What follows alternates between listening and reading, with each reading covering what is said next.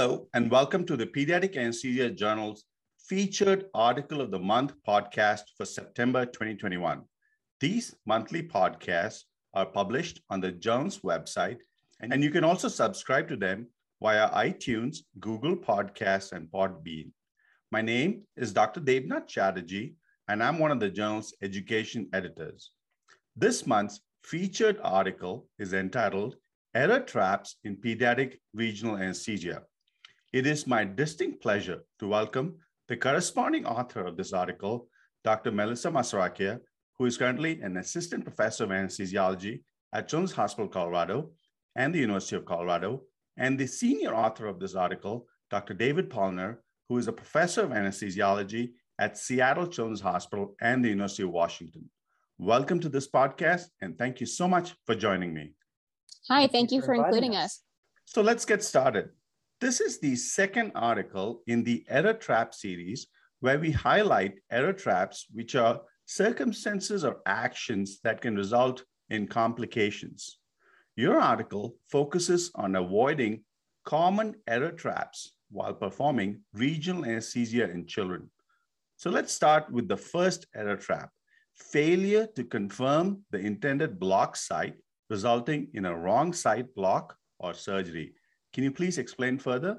Yeah, you're probably thinking, how could someone perform a nerve block on the wrong side or the wrong site? You just confirm the correct side or site beforehand. Um, while it seems pretty simplistic, it still happens and it can actually increase the risk for surgery on the wrong side or at the wrong site. Uh, blocks are typically unilateral, and sometimes they require us to change the patient's position to perform them more ergonomically. So patients may be proned or turned laterally, um, I think that can easily confuse the operator performing the block. Um, there are other upstream and downstream factors that can impact this too, but if we aren't cognizant of the potential for wrong side or wrong site nerve blocks, and if we don't have some standardized way of, to capture that human error, any physician really can make the mistake of performing a block on the wrong side or the wrong site. So, how can we avoid this sentinel event from happening? Unfortunately, there really isn't any good data to provide guidance on how to avoid it. ASRA put out a checklist in 2014 that significantly lowered the incidence of this happening, but it still didn't address a way to confirm the correct block site. Uh, more recently, Dr. Polaner and some of his colleagues put out a checklist specifically targeting pediatric regional anesthesia, and that incorporated a way to do this. But overall, just being aware that this happens and that it is preventable can reduce the potential for it to happen. Uh, my suggestion would be to incorporate a standard timeout or checklist that reconfirms block placement right before the performing uh, of the procedure. That makes sense. The second error trap focuses on recognizing ultrasound artifacts such as acoustic shadows, air pockets, dropouts, etc. Can you provide us some practical tips on how to recognize and avoid them? Sure. There are really two pitfalls from ultrasound artifacts that can trip up the anesthesiologist. The first is that artifacts can degrade the image so that the target for your block is obscured or unrecognizable. You can't find your target.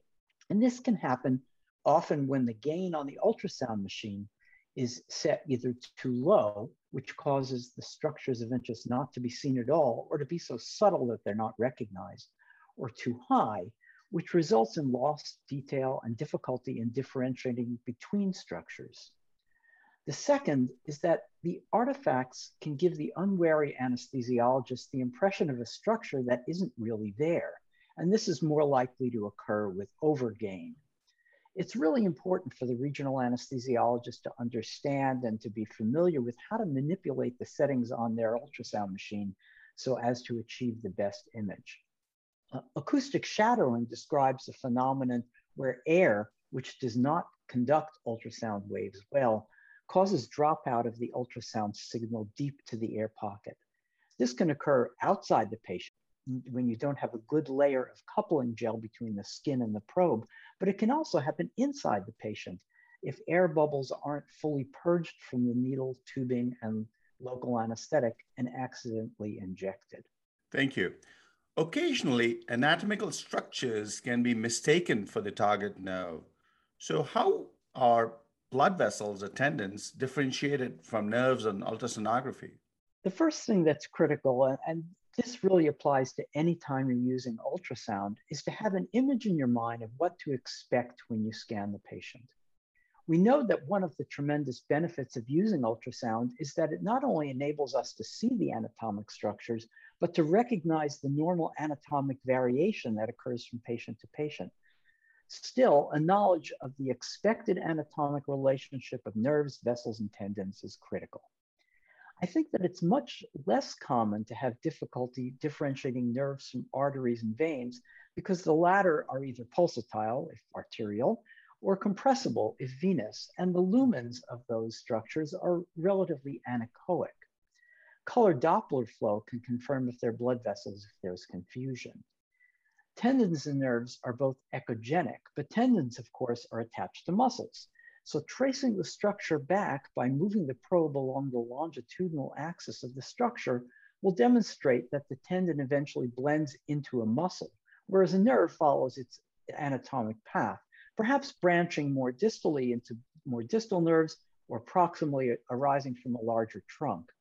If one is really confused, you can use nerve stimulation, which is not a completely obsolete technique, but can uh, confirm that a structure is nerve by observing the response to electrical stimulation. So, moving on to the next error trap, how do you approach regional blocks in children with pre existing neurological conditions such as spina bifida and mucopolysaccharidosis. Can you elaborate on the double crush phenomenon? Well, the double crush phenomenon is this idea that patients with pre existing neurologic diseases, whatever that might be, may be more susceptible to neurologic injury when they get exposed to some secondary insult there's this synergism that occurs that causes additive damage that we don't usually see in children without neurologic disease. So, what this means is that pre existing neurologic conditions provide this environment where even minor trauma can actually create new deficits or worsen pre existing deficits. Um, when we apply this to regional anesthesia in this setting, we have already compromised nerves that are potentially exposed to two types of injury. We've got the chemical injury from local anesthetics that we use, and then potentially even mechanical injury just from needle manipulation. And this is all hypothetical, though, um, because many of these neurologic diseases are rare. There isn't much data commenting on safety. Um, much of it is anecdotal. It's based off of case series or case reports, and we extrapolate it from adult literature. Um, this is where it becomes a bit tricky. Most neurologic disorders don't present with features that are absolute contraindications to regional anesthesia you know, some situations are a definite no. For example, neuraxial blocks in patients with open neural tube defects, tethered cord, uh, complex spina bifida.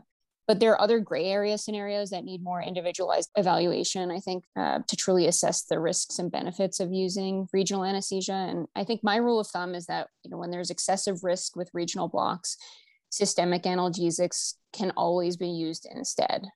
Finally, what are your recommendations for regional blocks in children with challenging anatomy, such as arthrogryposis or osteogenesis imperfecta? These patients can be incredibly difficult. Um, depending upon the degree of deformity, even the most skilled ultrasonographer can be foiled by some of them. First, I think one should choose the most appropriate probe. That's really important because if you can't get good application of the probe surface to the patient's surface anatomy, you can't generate a usable image.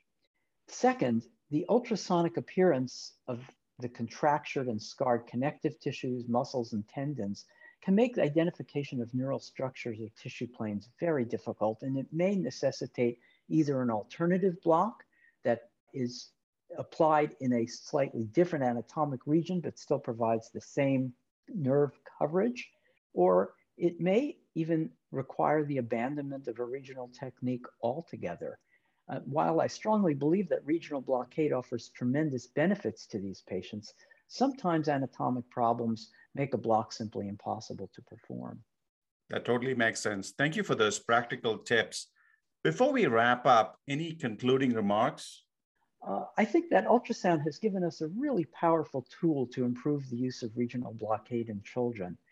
And understanding and awareness of these error traps will help even experienced clinicians improve their practice and result in a higher percentage of successful blockade and more comfortable patients in the postoperative period.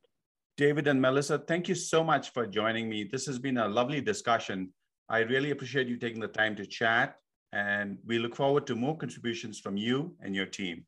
Thank you. Thank you, and we appreciate the invitation. So this wraps up our featured article of the month podcast for September 2021. This article will be available for free on the journal's website soon. Follow us on Twitter on at PD Anesthesia. Please join us for next month featured article of the month. Until then, cheers.